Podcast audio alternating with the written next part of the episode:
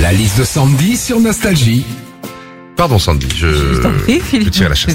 Le hard discount est de plus en plus convoité par les Français.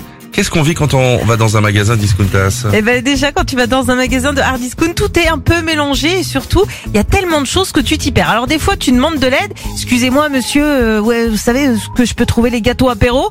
Oui oui bien sûr ils sont entre les Karcher et les Savates. hein. Quand on va dans un magasin de discount aussi, on pense toujours qu'on va faire une bonne affaire parce qu'il y a plein de choses à 50 centimes. Alors on prend une mini poubelle, un tapis de bain, une bougie fleur d'oranger. Tu prends même le hérisson poète poète pour le chien. Et puis au final tu te retrouves à la caisse avec un panier à 50 balles alors que tu Ah avais besoin oui, de rien. oui. Et puis quand tu vas dans un magasin euh, discount, t'as tout en grande quantité. C'est vrai? Des rouleaux de PQ par 200, euh, des seaux de mayonnaise, des packs de tourtelles par 40, et puis des bidons de 20 litres de gel douche. Alors c'est super économiquement, mais quand à Paris, vu la taille des apparts, pour stocker tout ça, bah t'es obligé de prendre un garde-meuble. Retrouvez Philippe et Sandy, 6h-9h sur Nostalgie.